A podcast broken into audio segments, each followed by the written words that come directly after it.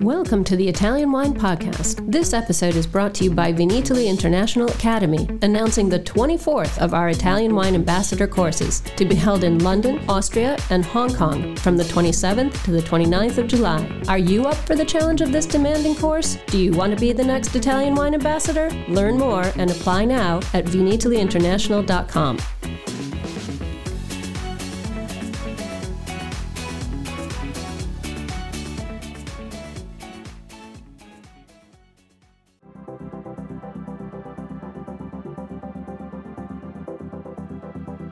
Thanks for tuning in to Get U.S. Market Ready with Italian Wine People on the Italian Wine Podcast.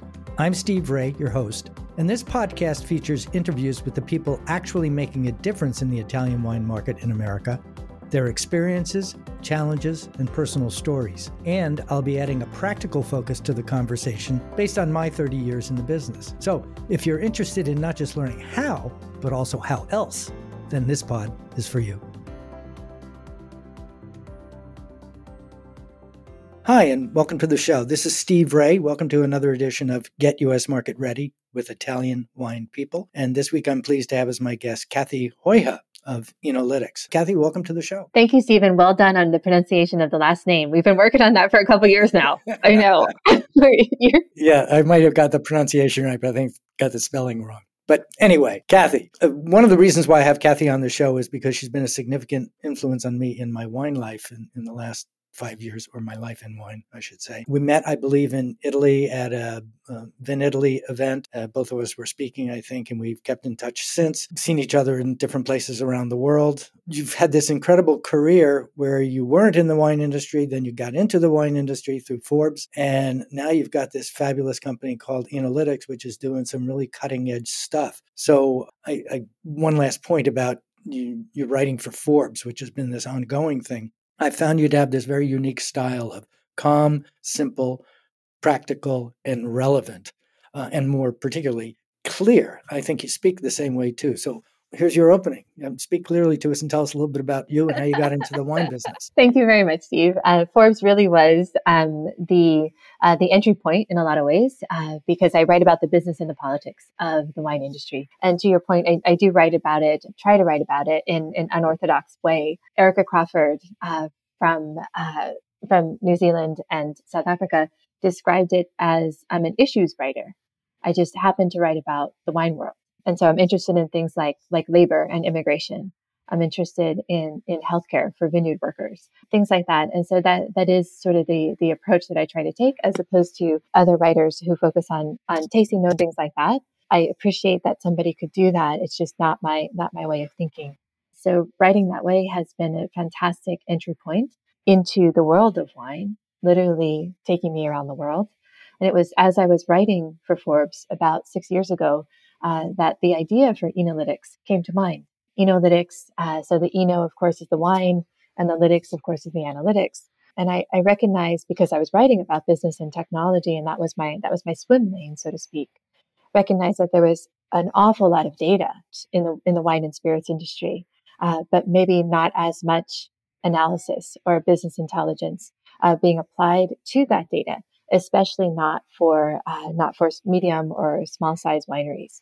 Uh, so that was initially sort of the, the, the void that we were hoping to fill. And I mean, that's extensive not only in the US market, and it's a function not only of the size of the winery, but also the uh, availability of the data, uh, the currency of the data, and I guess the accuracy of the data as well. So tell us what Enolytics is is all about. When you started, I remember seeing a couple of I remember you presenting a you did a project with uh, Frescobaldi and you were showing some heat maps and I thought that was really interesting. And you've kind of taken a couple of orders of magnitude forward. So kind of leap forward five years. Yeah I, I, remember that presentation Steve. Um, so our very first uh, data partner uh, when Enolytics launched was Vivino uh, the wine app. If you could if it's been downloaded 60 million times something like this all around the world so Vivino was incredible for um, for a company who was starting out in the in the data space for wine. They were incredible partners in the sense that, like with Frescobaldi, for example, Frescobaldi wanted to get a read on consumer sentiment about their wine.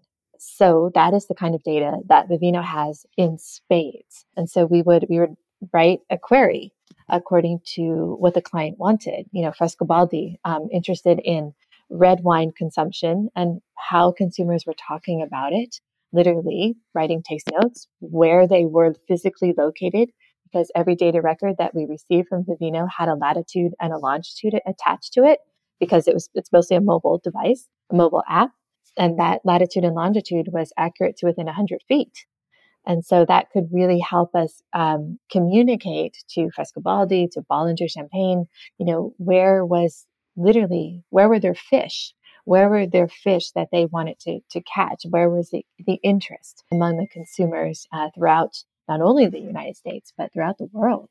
It's, it's fascinating. So that was how, that was sort of our first engagement and you're right. Since then, for several reasons, um, we have expanded outward. We now, our two main uh, SaaS products, software as a service products, focus on DTC, um, all of the channels of DTC, as well as depletion data. So those are the two products that we have right now that the company has evolved into creating and developing. And, um, and that's the space that we live in at the moment. DTC there's a lot of confusion in the world. In fact, one of the presentations I made at Wine to Wine back in October was a clarification and kind of an organization of how to think about uh, what the definitions of ecom and DTC and third party facilitators and all those kinds of things. When you say DTC, I, I think you're principally talking about domestic wineries selling direct to consumers being delivered by common carriers. Um, and there's a wealth of information and all the stuff that you did. You just did this seminar that I thought was fascinating. We'll talk about some of those conclusions in a little bit. But for many of the people who I deal with and you deal with as well, um, who are exporting brands imported into the United States, that door is not open to them. So, how does what are the values of uh, potential values of enolytics for export brands vis-a-vis domestic? Yeah so um, and again to, to, to clarify steve it, it, there is a lot of confusion around around language right? The language of, of data uh, the language of, of dtc even. So dtc of course is direct to consumer but by that do you mean e-commerce? Is it the same thing as e-commerce? Is it something else something different? When we use the term DTC or direct to consumer, we're talking about all of the channels, the online channels through which wine is sold. So, specifically, um, website, tasting room, wine club, point of sale, which is typically the tasting room, telemarketing, sales made uh, through through phone sales, whether that's actually calling people or through text messages, which is an increasing um, opportunity for for DTC. Those are all of the all of those channels fall uh, from our purview under the umbrella of DTC. So so yeah so and and you're right. Um, I think that the the brands who are being imported into into the United States. And the, the data that we work with is in the US and also Canada and Australia. So those brands though are operating within their own countries. We're not typically looking working with wineries or suppliers who are international. Uh, for for various reasons that you know better than than anybody. I think that the data that we do have that is useful or can be useful for international brands trying to get sort of a read on the market is, of course, um, this uh, this 200 million data set that we uh, Enolytics wrote, co-authored with Wine Direct just earlier, and that was released uh, a couple weeks ago in March of 2022. And this 200 million record data set includes transactions, 165 or so million transactions through any DTC channel going back the past five years so back to 2017, and involving about 26 million um, customers. So it's really transactional. It's at the big data level. It's at the level of quantitative data, quantitative analysis. And, and interestingly, it offers a, a different perspective to qualitative analysis, which is a lot of how research within the wine industry has been done for a long time. And there is a lot of value to it. For the record, there's a lot of value to it. It's also sort of the other side of the coin is what we're trying to say is that there's qualitative and there's also quantitative data that can be analyzed and interpreted uh, for for different value purposes. So you produced a report, which I thought was brilliant. And I thought the the webinar that you did as well. If people wanted to get the report, where can they go to access that? Absolutely. Um, Andrea Smalling, who is the Chief Marketing Officer for Wine Direct, and I co-presented um, when we released this report. And thank you for watching. It was it's been very well received. If you go to winedirect.com, uh, you'll be able to find uh, find the link to receive the to just download the report it's it's really easy and that's the easiest way to, to do it there are links to it of course uh, through enolytics.com as well but uh, typically it, it lives um, on the wine direct uh, website. So uh, we don't have time here to go through the whole report but uh, there were a couple of big things that popped out and it was as you guys were speaking that it kind of became clear to me where the value is is far and above do I sell more Chardonnay or Cabernet Sauvignon through this to you know left-handed people with a household income of whatever? It's it's far beyond that and it's it's much more useful. So can you give us kind of uh, top line conclusions of what you guys found in terms of behavior? I think that's the big news for the people listening here. Yeah, the, the behavior, and really this actually answers your previous question, Steve. The behavior of US consumers, I think, is the big takeaway and the big value to uh, to international brands, um, even when they're not they're not available um, through any DTC channel. So, for example, there are 40 different levers that we could turn on or off about this data set. So, for example, we um, we enhance the data in a couple different ways. One of the levers is is gender. Uh, we run an algorithm based on first name that identifies whether that person is likely to be male or female. So, for example, Steve would register as male, Cathy would register as female, a name like Chris would register as androgynous or unknown. So, if a brand wanted to get a read on female consumers or male consumers throughout the United States, we could turn on that lever and create that report. If a brand wanted to get a read on and on any of those other 40 dimensions that are built into the infrastructure of the report, we could do that too. So, for example, if you wanted to get a read on male consumers who are Gen Z, who live in Brooklyn and who buy red wine, that's that's valuable. It's valuable information. Um, and yes, they're, they're consumers who have bought DTC, but if I were a brand and wanting to know that, and I'm, I'm a Pinot Noir producer, for example, and maybe Brooklyn is my target market, or I have, I can, I, I'm for sale in Brooklyn. My wines are for sale in Brooklyn. Um, I'd want to know a lot about those demographics you know who who are they? If i can interrupt it's more than demographics and i think that's where the power is you know. In, in the old world that i came from demographics w- w- was a very blunt instrument we used to identify and um, segment and sometimes aggregate audiences but it was not a very good predictor of future behavior. The level of granularity of the data that you you get the timeliness of the data and the ability to manipulate the data to ask certain questions. So rather than getting a Nielsen report dumped in your lap, and yeah, you can do this with Nielsen too, but through this, you can ask questions that are specific to the issues related to your business that will give you practical insights that you can then as a export supplier for example share with your importer share with your distributor to help fine tune where you go to market how you go to market how you price who your target audience is how to communicate to people uh, what channels and all those kinds of things. So i think it's a lot more than just I, I, I really don't like the word demographic because people tend to think of age, household income, male, female, those kinds of things, and and they're they're they're not indicative at, at all of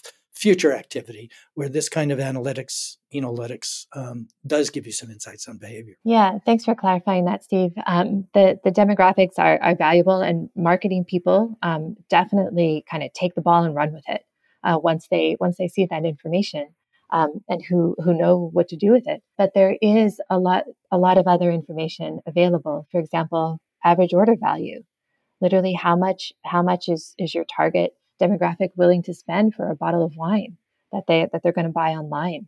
Things like that. Things like wow, I can see using that in in a discussion with the importer and distributor when you're planning a U.S. market. Rather than saying I think it should be X Y Z, um, here's what's going on in that uh, price band. Absolutely. And so, and then there, what's exciting, Steve, are all the other things that can, that can feed into that, that piece of information. For example, if, if you're a brand and you, you, I, you've identified certain, uh, certain places and that you, that seem ripe or ready to uh, to be interested in your wine, then you can look at look at a map of that zip code, for example, and say who are the retailers or who are the restaurants that are within that zip code where I know there's interest in my kind of wine.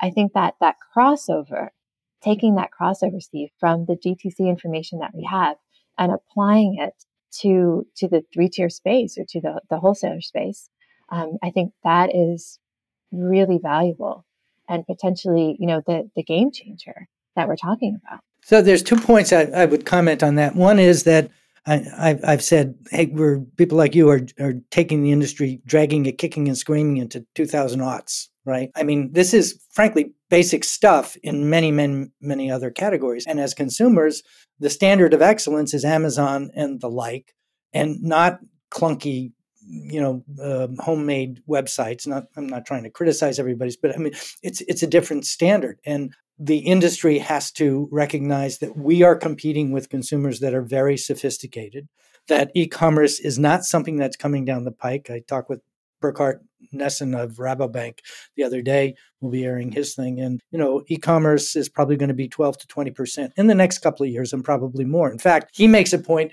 that there is going to come a point where e commerce is going to exceed traditional retail. Um, and that's not in the far distant future. So, this use of this kind of data, frankly, is not an option. And so they, and part of that too, Steve, is that consumers know what's possible they they know what's possible in um, Amazon. You know, we all shop Amazon, a certain one way or another, most likely, and so we know how it how easy it could be. And so why why wouldn't those consumers expect a similar a similar opportunity or to be treated in a similar way or to have similar options as as as they do for Amazon? You know, if Amazon's doing it, you know, for better or for worse, it's set a bar It's set a bar for for what uh, for what the wine industry and the spirits industry needs to adapt to, and I think that it's certainly possible. There's no there's no reason why why we why we couldn't. And I, I love and you know this is exactly what what we are doing. We're making that possible uh, for for wineries to access. Thank you for listening to Italian Wine Podcast. We know there are many of you listening out there, so we just want to interrupt for a small ask. Italian Wine Podcast is in the running for an award, the best podcast listening platform, through the Podcast Awards, the People's Choice. Listener nominations is from July 1st to the 31st, and we would really appreciate your vote. We are hoping our listeners will come through for us, so if you have a second and could do this small thing for us, just head to ItalianWinePodcast.com from July 1st to the 31st and click the link. We thank you and back to the show. So let's cut to the chase and, and talk about how can Enolytics uh, and, and, and you just gave kind of top line findings of stuff I think that you thought would be interesting to a whole lot of people. Within that, you can go and spend days digging into that data, asking questions, and not necessarily going down rabbit holes, but actually pursuing uh, marketing insights. You know, the whole thing about um, data into information, information into insight, and insight into action. So, how can Enolytics and some of the findings that you highlighted from the report benefit let's let's take it in in different order. Start with the consortia and other promotional entities that aren't necessarily promoting an individual wine or a particular sale or channel of sale. Yeah. So I, I mentioned the marketers. They have uh, we've been in touch with uh, with marketing agencies who work with the the different consortia around around Italy certainly and around the world, who, for example, are they want to, um, let's say, a, a sparkling wine, uh, a sparkling wine brand or a sparkling wine region. There's a sparkling wine uh, wine type within the DTC data set that we have. And so we could carve out that slice, the sparkling wine slice of the data that could be useful to a consortium whose interest is in sparkling wine. there is, of course, um, red wine at a certain price point, white wine at another price point. We could carve out those pieces of it as well. And so what we're finding is that consortia in particular and marketing agencies who service them definitely want to have a more data informed program. They want to make smart decisions, smart use of money. Um, and this level of granularity enables them and empowers them to do that in a way that um, that hasn't really been uh, proactively sought uh, before. So I think that's really interesting. Yeah, I mean, having owned a couple of agencies and done this, I mean, I see the potential here for the agency to add, uh, and don't call me to do this for you, please, to add, I don't do it anymore, strategic value to the services that they provide. So instead, in addition to just good creative or having a good trade media list and those kinds of things, you're communicating what's important to a specific audience with informed data and the timeliness of it. So instead of like waiting for uh, every six months, you know, uh, presentation at WSWA or something like that, you can have this information at your fingertips and ask and answer questions. And I, I, think it's the kind of thing I've always found that whenever I can do that and go dig into the data and, and ask questions, it's amazing what you find when you don't know what you're looking for. It sounds kind of like a waste of time, but it's actually just the opposite. And you can see two or three disparate data points, and all of a sudden it clicks in your head saying, oh my God, what if I did XYZ because of ABC? Absolutely. And so the to your point, Steve, about the timeliness of this, um, the data will be for this data set will be refreshed every quarter. So, you know, it's early in April and we've just received sort of Q1 uh, data from Wine Direct that, and so the data will be refreshed on, on a, on a regular basis. Uh, so that information will be, will be current and it will be relevant and it will be, you know, ready, ready to be accessed. But I also think that to your point around looking and seeing three different data points, for example, it takes it takes a knowledgeable person to recognize the pattern, right? And so I feel like that is the that's where the creativity comes in. That's also where the experience comes in. And it's also where you, I mean, yes, we can we can give you all kinds of insights. And then, but of course, the real the real need and the real value from there becomes what are you going to do with it? And that's the value of, of partners, uh, agencies, marketing people, etc. And that that's the big thing right there. I mean, agencies, if you're listening to this and you want to provide value to people, help them sell more wine to more people in more places for more money. This is one way to do it. Changing course a little bit. We're recording this just before Vinitaly, which takes place in April. Um, you're coming to Vinitaly. Um, I think you said you're going to ProWein as well. Uh, trade shows have really kind of been a challenge, and we haven't had any for a couple of years now. Everybody's getting back. We still have to wear masks there. What do you hope to accomplish at Vinitaly in particular? Yeah, there's um well certainly uh, the the appeal of attending Vinitaly when it's live again this year. Um, it's kind of is irresistible because it's it's one of my favorite my favorite shows to do. It's just an annual tradition. It's an annual ritual. So frankly, Stephen, maybe you're feeling this as well. I I want to be there.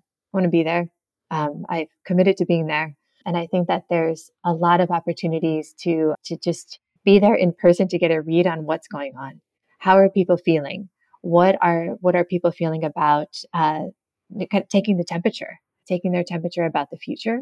So I've got I've got my eyes open to a lot of different things. Certainly from my from my role with Forbes, one of the things that I've written about recently is the impact and the case study that I did really about the impact of the situation in, in Ukraine and how Italy and Verona and the Veneto specifically are replying to or responding to that to that crisis.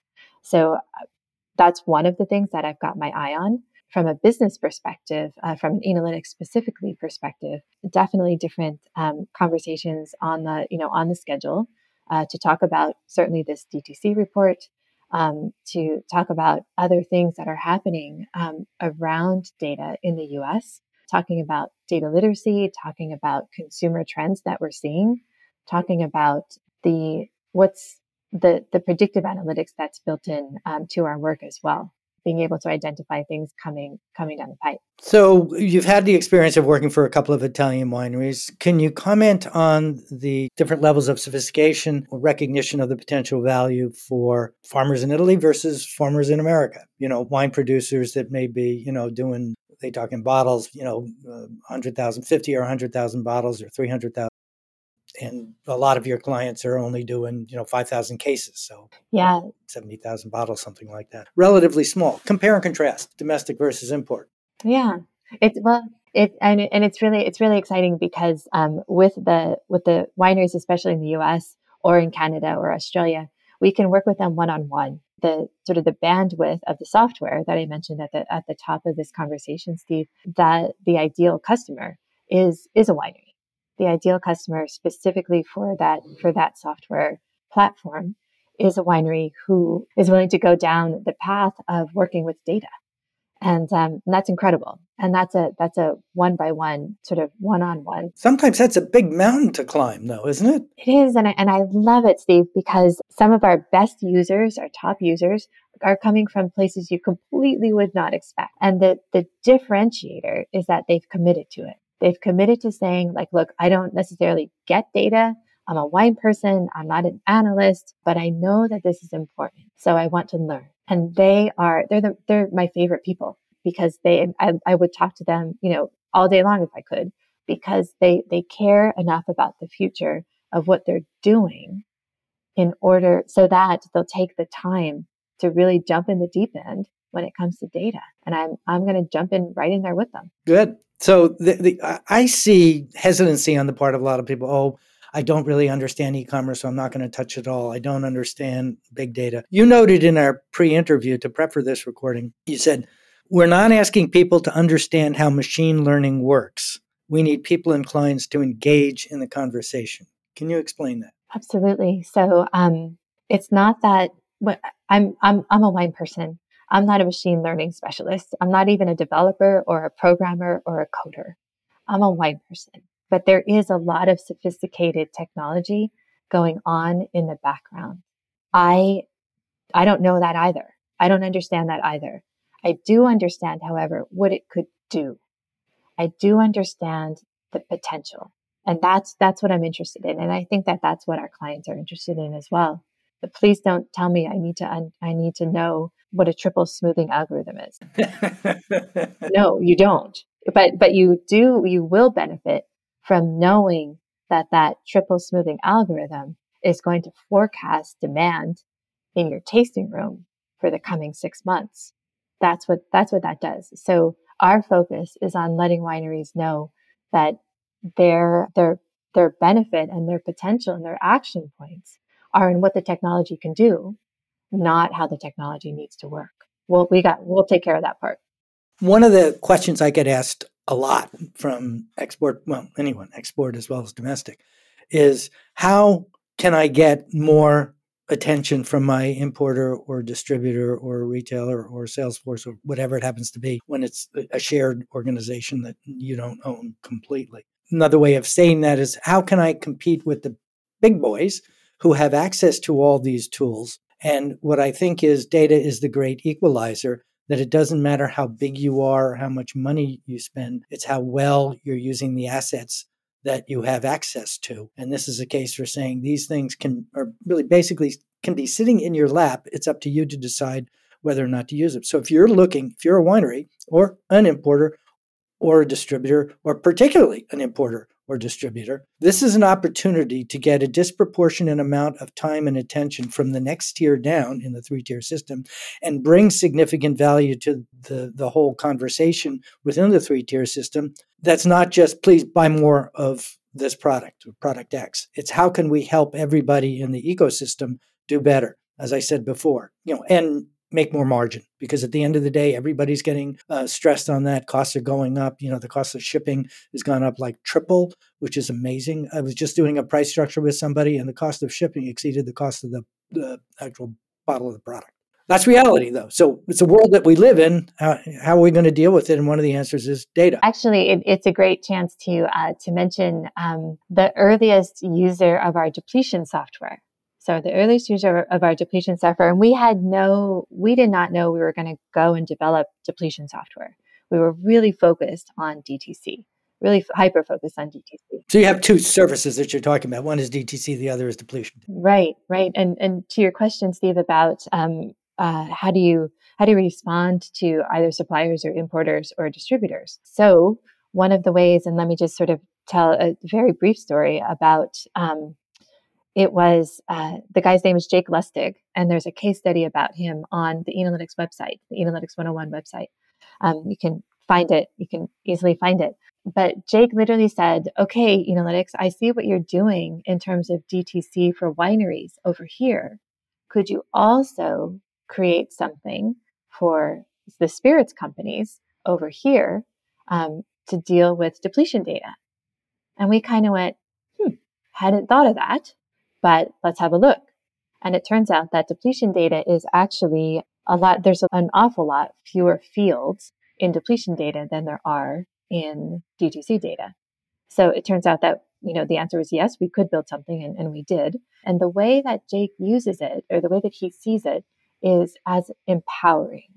It empowers him with more information presented in a visually appealing way so that when he walks into the conversation with the distributor, he's got he's he he's got a different angle. He's got a different perspective on what's happening in his business. So I think that and then to, to take it a step further, then really smart distributors are saying, okay, so how could this software help us? How could I, how could this software help every one of my brands or every one of my suppliers? So I think that that's a really interesting thing that is, you know, potentially can really, can really take off. As I said, most of our focus, especially these past two years, uh, going through COVID and coming out of COVID has been on DTC. Um, and we didn't, we hadn't planned to do a depletion product. Um, but there was, there was enough demand for that as well. Cool. That gives us a lot to talk about in Italy next week. One last thing. One last thing. I want to pick your brains. one one last thing. That I'd be remiss if I didn't talk about. You've been very active with Beck Hopkins on health and wellness issues. Can you give us a, a brief summary of that? Absolutely. Thanks for asking, Steve. Um, so Rebecca Hopkins, back in 2018, founded a platform called A Balanced Glass. And A Balanced Glass. The reason she did it was that nobody was talking about alcohol as as potentially damaging and harmful, um, especially to the industry. Um, in terms of a personal level, in terms of relationships, and sort of the the, the negative part of, of alcohol.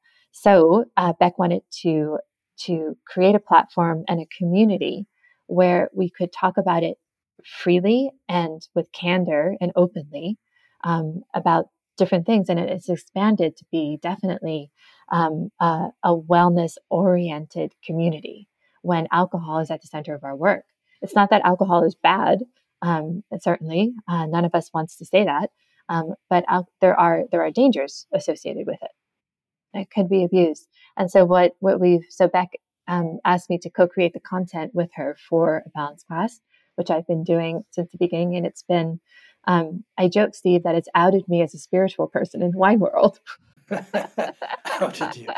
Okay, that's so it's abalancedglass.com. Exactly. Is that the site? Okay. Exactly. Okay, we've covered a lot of ground and not nearly enough from my perspective. Um, there's a lot more there. Um, but I like to ask my uh, interview subjects for what's the big takeaway? As a writer, you'll appreciate this. It was an editor of mine used to say, We do wrench stories. And I said, What do you mean? He says, Well, somebody could read the article and go out and fix the tractor. This was in the agricultural world, right? So, meaning useful, practical information. What's the big takeaway here from what we've talked about? Yeah, I think my initial my initial thought, Steve, has always been about um, don't be afraid of it. Don't be afraid of data. Um, it's there. It's happening. It's our reality now. Um, as I said, you don't have to know how the machine learning works. Um, but you, you do need to know that it's happening. And there's so much benefit. There's so much benefit from to, to wineries, to consortia, to marketing agencies who can really ultimately service the customer better. The wine consumer can be better served through the use of data. Thanks. And that's the, I think, the the answer to why don't I get more time and attention from my importers and distributors because you're not bringing them something of value. All you're doing is bringing an ask. You bring something of value that gives them insight that they can apply to the, the rest of their business. Now, all of a sudden, you're a strategic partner. You're not just a supplier. And that's a fundamental difference. So, if you want to be a better competitor in the US market, get with the program, people. This is not, as I said, it's not an option. It's the way everybody is doing marketing in every other category. And we're, you know, slowly um, getting there with wine. Um, so, if somebody wanted to reach out to you, Cathy, um, you want to share your contact information with us and social handles? Absolutely. So, um, it's just Cathy with a C, C A T H Y, at Enolytics, E N O L Y T I C S dot com. Or also my, my cell number, you can easily WhatsApp me or, or text me or whatever, um, is 702 528 3717. The easiest uh, thing to do is look for us on LinkedIn and the business page for Enolytics as well as my personal page. Um, I also have a uh, the Enolytics website is enolytics.com and my personal website is cathyhuyghe.com. Thank you, Cathy, for, for joining us. Always, always fun to, to talk with you. It's always a challenge. And uh, I want to say thank you to our listeners and, and check back next week. We'll have another interesting conversation on Get US Market Ready with Italian wine people on the Italian Wine Podcast. Until next week, this is Steve Raye. Thank you very much. Thanks for listening to this episode of Italian Wine Podcast, brought to you by Vinitaly Academy, home of the gold standard of Italian wine education. Do you want to be the next ambassador? Apply online at vinitalyinternational.com for courses in London, Austria, and Hong Kong the 27th to the 29th of July. Remember to subscribe and like Italian Wine Podcast and catch us on SoundCloud, Spotify, and wherever you get your pods. You can also find our entire back catalog of episodes at ItalianWinePodcast.com.